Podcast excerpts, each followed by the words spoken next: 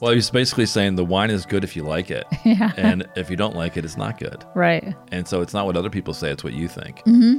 And as soon as you embrace that concept, then it really doesn't matter. It's whatever whatever suits your fan. If you like box wine, knock yourself out. It's you're lucky because it's inexpensive. You're listening to Experience This, a show about the emerging experience economy with your host, Tom Young. Hey, welcome to the show. This is uh, Tom Young. I'm sitting here with Karen Bajwa in the studio. Hey, Tom. How how's it going? doing? All right. Hey, uh, today we're going to talk about um, one of the trips that we did while we are out in California. We were out at the IBM Think conference, and at the tail end of the conference, we decided to go up to Napa.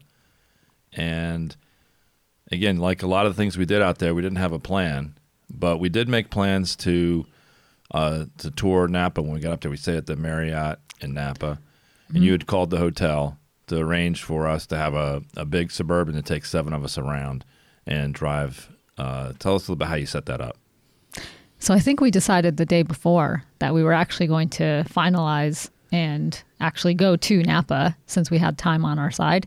Um, so I called the hotel, which was the Marriott Napa Valley, and basically said to said to them, uh, Karina was the concierge over there.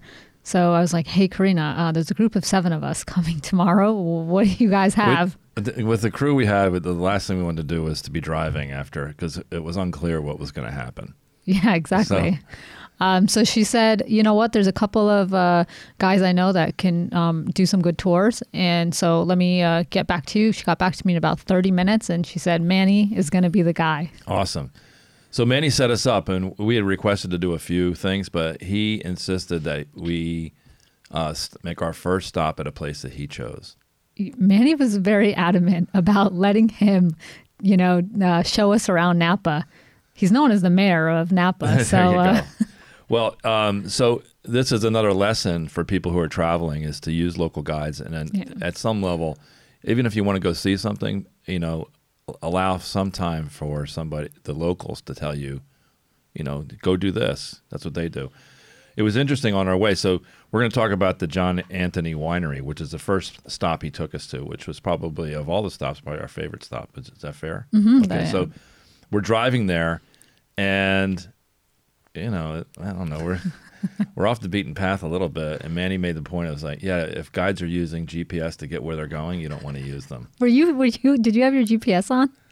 Uh, I, I was just looking where we were at, but and he made a comment about that Yeah, because he doesn't. He just said, "I don't need that to go. I know where we're going. I've been here before."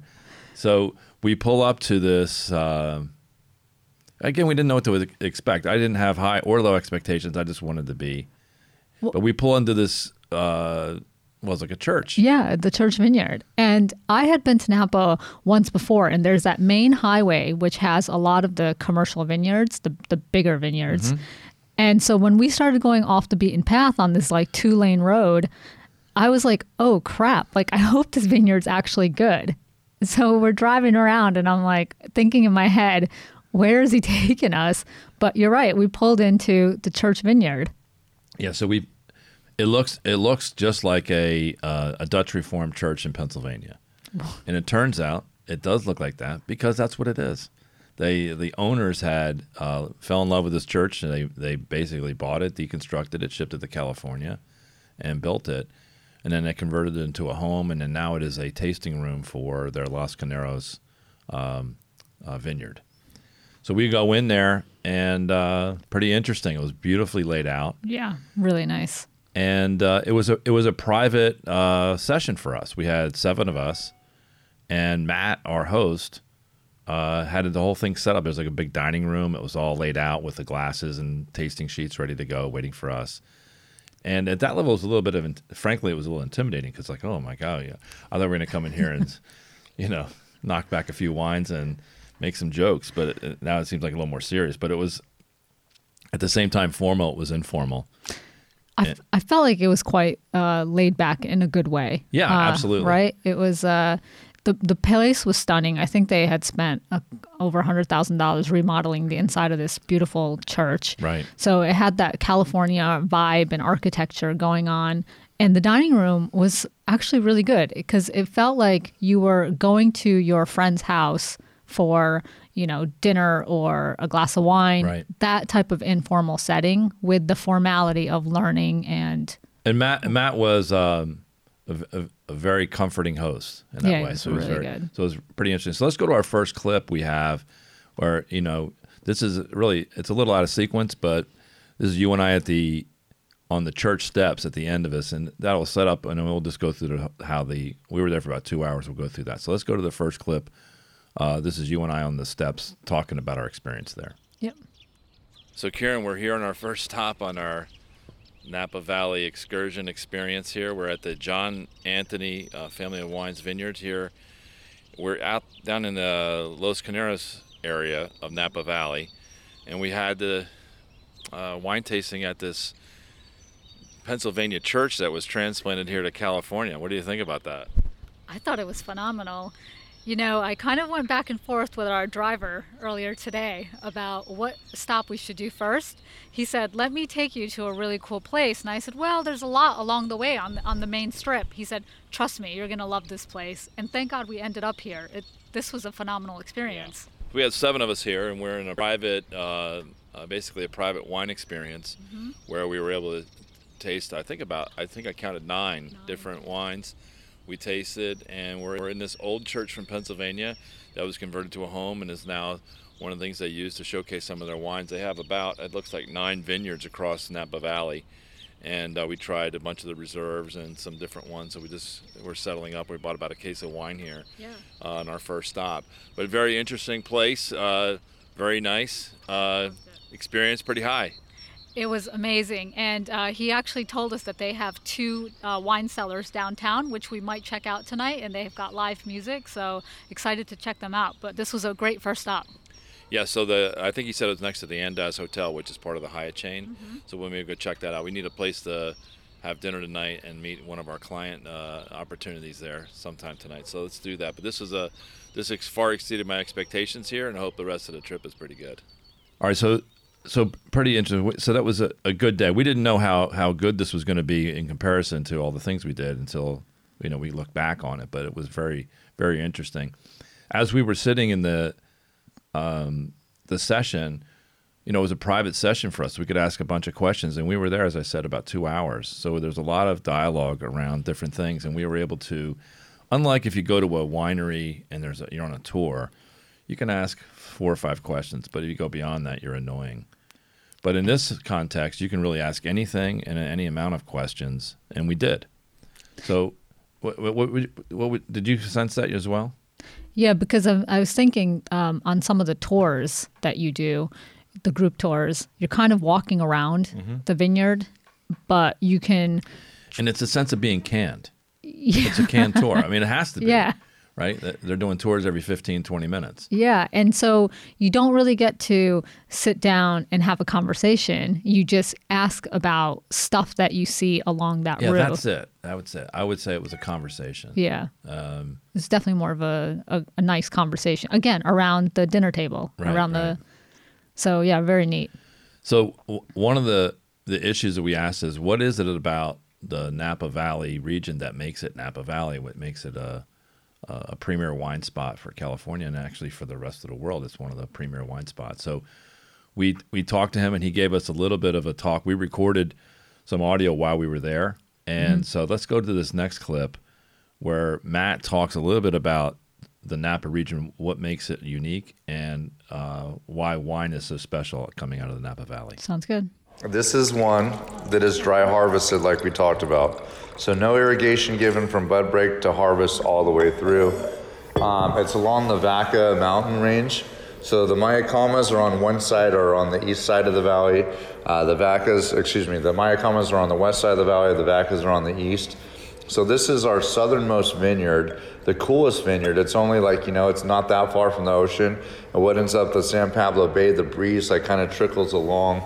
So it keeps it cooler to where the root system, those those um, top roots, if I, you know, we just we give them no irrigation and they still seem to think everything's cool because it's a cooler climate and it's literally between Coombsville and say Calistoga, the north of Valley. On the average summer day, it's about 12 degrees difference in temperature, 12 degrees cooler. so anyway, very interesting that the two. He talks about the two uh, mountain ranges creating this valley, and the valley's, uh, I would say, a couple miles wide, so it's pretty extensive when you're riding down that main highway, Yeah. and it goes from Napa all the way up to, About Calistoga, I think. Calistoga. top end. and it's you know 15, 20 miles, maybe 25 miles. I, Yeah. I'm not exactly sure, but it's a, uh, a quite a large region. And when we drove up and down, we we drove a good part of it up. We drove as much as high as far up as Oakville. Um, most of it is dedicated to to to the vineyards, right? So when you look drive up down the road, there's just wine vines.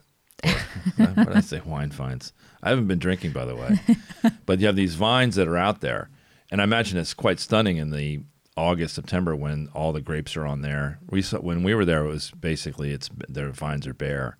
Yeah. Right. Start of the season, right? What, what was interesting also, he talks about, you know, we talk about, you know, when you look at the vines, they they talk about stressing the plant. Yeah. I, I remember that. So you want to stress you want to stress the vine to, to have it struggle to make the grape. I thought that was an interesting concept. Yeah. It's almost like they want these grapes to be bur- almost ready to burst.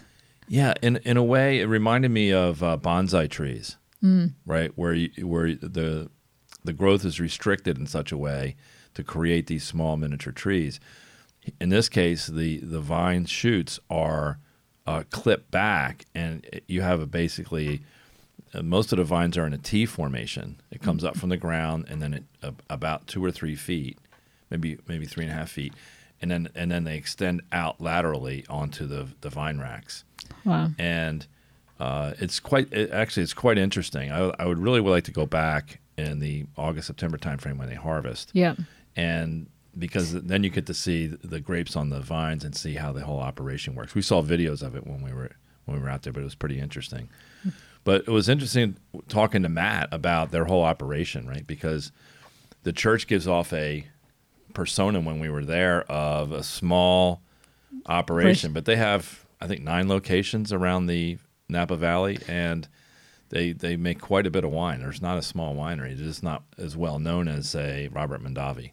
Yeah, and they've got uh, some tasting rooms in downtown Napa. So, um, and we actually didn't see a bunch of the tasting rooms, but when we did, when we traveled over to Sonoma, you saw that a bit more. The concept of you know being able to experience the wine and have a conversation about it, but not necessarily be in the vineyard. So they've got that set up as well. If you're if you happen to be in downtown Napa, It seems like my impression was that the tasting rooms in Napa were co-located with the, the vineyards, yes, where in Sonoma, the the tasting rooms were concentrated in, in the square in Sonoma, and not necessarily next to the vineyard. yeah, yeah, very and true. So one lends itself to a nice pub crawl, and the other one does not.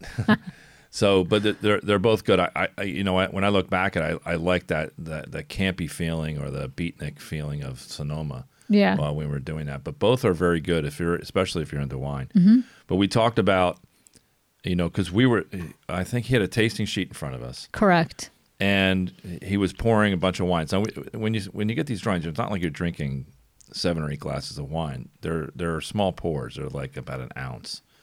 So maybe four or five of these equals a, a glass of wine. Yeah.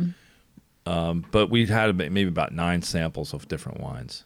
And frankly, I'm not a big wine guy. I mean, I like wine as much as the next person, but and I can taste the difference between you know good stuff and bad. But after five or six, it's like It oh, all, you it know, you all could be starts to taste. Uh, it could be Ripple, and it'd be like, "This is great." um, but we tried to do the best we could to do it. And what was interesting is he he um, he talked very openly about because it's intimidating for people when you get the the wine snobs that are out there who say, "Oh, you have to do it this way or that way, and cleanse your palate, and Yeah. swirl it around, spit it out, and close your eyes." All these different techniques, and he's basically dispelled that myth. which I thought was really good. So this is what I actually liked. It, it felt like uh, he had taken the pretentiousness that's sometimes associated with wine out of the equation. And I even joked around with him, and you know, so I was like, "What's the deal with swirling and uh, you know the notes of oak and etc." and so and he was like a really good sport uh, Yeah. about you know about that. So it, it was good. It was very relaxed. Well, he's basically saying the wine is good if you like it, Yeah. and if you don't like it, it's not good. right. And so it's not what other people say; it's what you think. Mm-hmm. And as soon as you embrace that concept, then it really doesn't matter. It's whatever whatever suits your fan. If you like box wine, knock yourself out. It's you're lucky because it's inexpensive. Yeah. Uh, if you like Screaming Eagle, uh, you know you better have a good job because it's thirty five hundred dollars a bottle. Yeah. Absolutely. So uh, anyway, so I again, Matt was great. He was very disarming, uh, helped us out, and very informative. You know, I, I learned a lot. Yeah. because it was a conversation and not a canned tour. we definitely even learned a lot about their the reserve wines that were on that sheet. Yeah, he, he, they. What was interesting to me also was their business model, right? So a lot of these reserve wines are not sold uh, in the store. Sometimes they are, but a lot of times they're sold to their members. Yeah. So you can join and be a member of the of the the John Anthony Winery, and most of the wineries offer membership, and they re, and they pull out, you know, maybe the top two percent, three percent of uh, a vintage, and pull that aside as a reserve. And he talks. We asked about how they do that, right? Because there's a there's a whole sampling process, and you have to have people who really can distinguish the, the base vintage to the, the reserves and we tasted a few of the reserves. But we asked him about that in our next clip. He talks a bit, little bit about how the process they go through to come up with those reserve wines. So here, listen to this. And we're going to finish off here. I've got some 2012 reserve. So the reserve, a lot of people have certain plots of land. They say, hey, this is where our, all our best grapes are. What we do with the reserve, we literally pick out the four best barrels every year, and that's what the reserve. So you're so tell literally me getting about a little, uh, a little bit about how you discern uh, the the regular part of the vintage versus those best barrels. How does that? Well, we have we have two phenomenal winemakers in uh, Jeff Kandarian and Michael Abernathy. Uh, Jeff, a lot of uh, uh, time up in Willamette Valley. He's a phenomenal Pinot uh, maker, but across the board, all, all varietals, if you will. And then Michael Abernathy, he was with Mondavi, uh, went to UC Davis.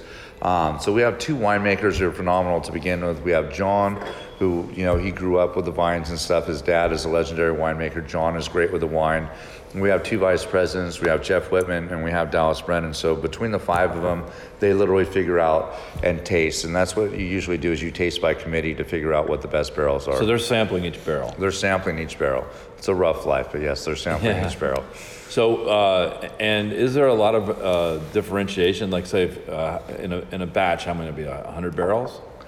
No, I mean it, it just it varies. Like if I will do a breakdown because it, varies year to year. But like I was telling you, our average uh, production case wise is 4,200 on average a year. Um, each barrel is 25 cases. So I mean, if you want to do the math, there's quite a few. Like uh, the 2016 Napa Valley, uh, I think we did 1,500 cases of it, something like that. So if you break it down into how many barrels there actually are, what would that be like 40 for a thousand? So there'd be 60 barrels if there's 1,500 cases.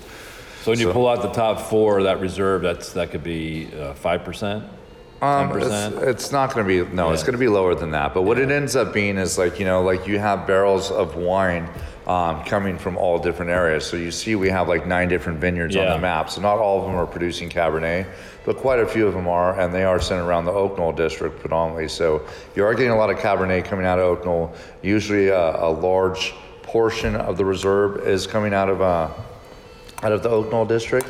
But we're basically leaving it open to interpretation. We, we literally want the best of the best going into the reserve every year. And then it has the most expen- uh, extensive barrel aging, if you will, at 30 months. So when we're saying the reserve, you know, we're not hoping that it's going to be the best. You know, like you know, this tract of land, Right, right. Um, where cer- certain wineries are like, you know, this is where our best grapes always come from, and Right. it goes year to year. It's literally like whatever is going to produce the best of the best. We are going to go and, and they're going to taste it, and they're going to figure out which are the best, and, and it's going to be by committee, and, and that's how it's going to get down to the reserve.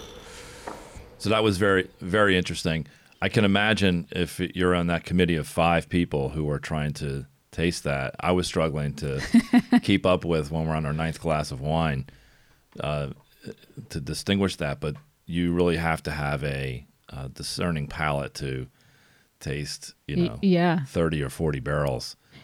Uh, and one note on that too, it was cool when we went over to Robert Mondavi, Yeah. um, and we saw the tour there. That the barrels that were inside were actually storing the reserve wine. Mm-hmm. So you can see that the reserve wines, uh, special care goes into keeping an eye on them.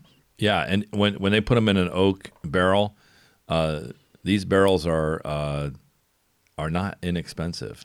No, So you get these uh, French oak um, handmade yeah, barrels that are uh, very interesting, but they're they're probably between one and two thousand dollars each. yeah, they're very pricey. Yeah. I think we did the math on the merchandise in that room, and it, It was something else, yeah. right? So, uh, so anyway, we- we're we're there. We're enjoying this, and was interesting. I would say the revelation came to me maybe about halfway through this event that this winery, uh, the John Anthony Winery, actually makes one of the the leading Chardonnays in the country. Butter Chardonnay. Yeah. No, I- don't drink white wines th- that often, uh, but I didn't. I never. I'd not heard of it, but I, you know, they, he said they sold was it a million cases? A million cases. That's some. That's a lot of wine. Yeah. I, so I think it, there's a clip coming up ar- around this, but I'm pretty sure it's either the the the leading or the second leading Chardonnay in North America. But we can double check that, and I think he talks about that in the clip. Yeah, but that's so. And they also um, with that butter. I think it's butter Chardonnay. Yeah.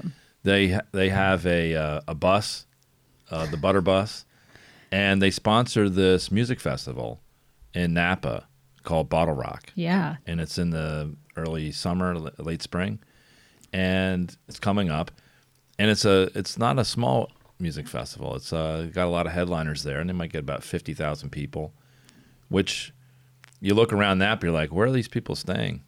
I, I know what that was one of my questions to him. You know, can can Napa absorb sixty thousand people coming into this festival? And and he said, yeah, it's actually no problem. I can imagine all those Airbnbs are probably sold out.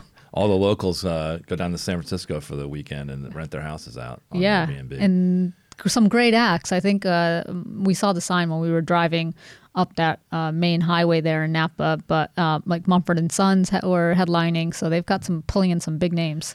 Yeah, so that, that looks like a lot of fun. He and he talks about how they promote their wine there, and they're, they're one of the big sponsors of this. So, um, again, that was as the conversation evolved. You're like, okay, we we, we walk into this church, we think, oh my God, we're in a family thing. This is going to be we're going to be drinking grandma's hooch, and it turns out that this is just one aspect of the winery that uh, they have. It's a big, much bigger operation. So. Yeah. Uh, let's go to this next clip, and he talks a little bit about their butter Chardonnay and the music festival that they sponsor. So we have the butter balls and stuff we throw out there for like the butter Chardonnay, and then my next door neighbor Dave actually he was here right before you guys got here. He drives uh he drives the butter bus. So we bought a we bought one of the Keith Jackson, the country star. We bought his old tour bus. We painted it bright yellow, banana yellow. It says butter on it. We he drives around. He we do all this stuff with iHeartRadio and like with uh um, Southern Wine and Spirits, but we do like football games. So he'll show up to the Michigan, Michigan State football game. People are like, "What's butter?" And then all the buses, all the balls start coming out, the beach balls, and people drinking butter. And like, ooh, well, I mean, it's just phenomenal advertising. But this is, uh, And you say you sold a, a, a million bottles? we sold a million cases. A million cases. We're number two in the in North Wow. America for over twelve dollar price point. Wow. We're one of the top moving five moving beverages moving in, in uh, as far as alcohol beverages moving um, in the country right now. Wow. So that's interesting. So w- we're doing some work with a, another music festival organizer and talking to him about that, and I'd be very interested. It, it's interesting how things come together. You know, we're we're talking to a music festival, and then we're out there, and then Yeah. we get exposed to this music festival. So uh, we're learning a lot about that, and we did a show recently on the Fire Festival. So it's pretty interesting how Music these things festivals. come in threes. Yeah. But uh, anyway, so it was very good. So we ended up buying uh, a good bit of wine. I think we bought about um, thousand dollars worth of wine had it shipped out here, And I think you you became a uh, a a member I of the did. wine club. so we could buy so we could buy some of uh, Yes. some of the reserves. I think so. I don't I don't know exactly what we got. Um, I'd had nine glasses of wine up to that point, so I think we have a lot of bottles of wine headed our way. I, I'm, we're gonna have to have uh, Wendy track down where it's at. So w- when the wine gets here, we'll put it in the wine uh, cooler here. Yeah. and then we'll have a nice party this spring when we can do it outside. Awesome. So maybe we'll do our own little music festival here at Rumjog headquarters. Yeah. Uh, that would be fun. But I look I look forward to getting that. It was a it was a great stop, and That's really good. these are the kind of experiences that can only be had if you are open to the possibilities of being surprised. yeah, definitely. Because if we planned this, we wouldn't have planned it. Is that fair? Very fair.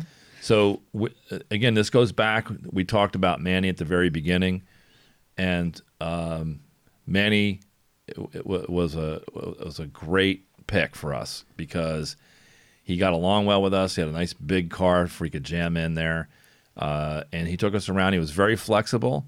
He asserted himself when he needed to, and uh, we have this final clip with you interviewing Manny, who is a real character, and you can see it from the video when you watch this and listen to his voice.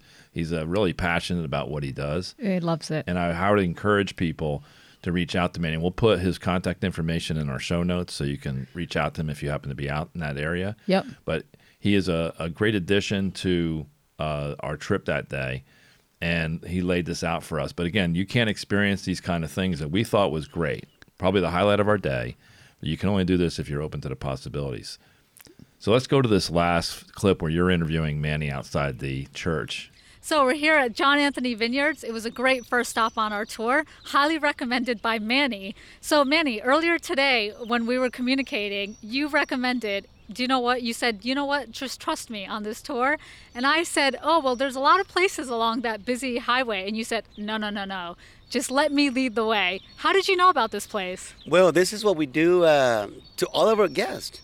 We like to take them to the small boutique wineries where you're going to be the only one at the time. You're going to try some great one of a kind killing wines that only Manny can take you there. now, when I tell you next time, please let me show you what we have in the agenda for you is because we know best. You did. You definitely do know best. And actually, inside, we heard that Manny should run for mayor. So it seems like Manny has a lot of history in this area. You've been living here for a long time. I have, I have. Uh, This is my uh, 22nd year in the Valley, and I'm not going to run for mayor. I'm going to be the president. so, vote for me. All right, that's great. So you can see he's a he's a real character, and uh, Manny's a Manny's a hoot. you call him the, uh, the the you said the mayor. and the mayor, and you saw he, he's Yeah. like, "Don't call me the mayor. I'm going for president." There you go. That's right.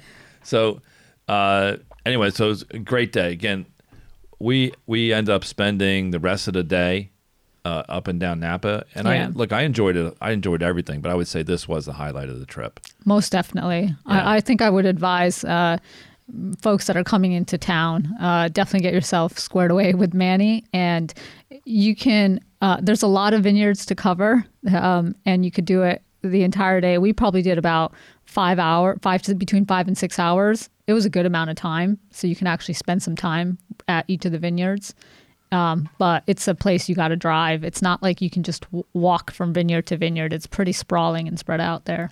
Yeah, t- to my sense is unless you're, it, it, it's not like a, a pub crawl.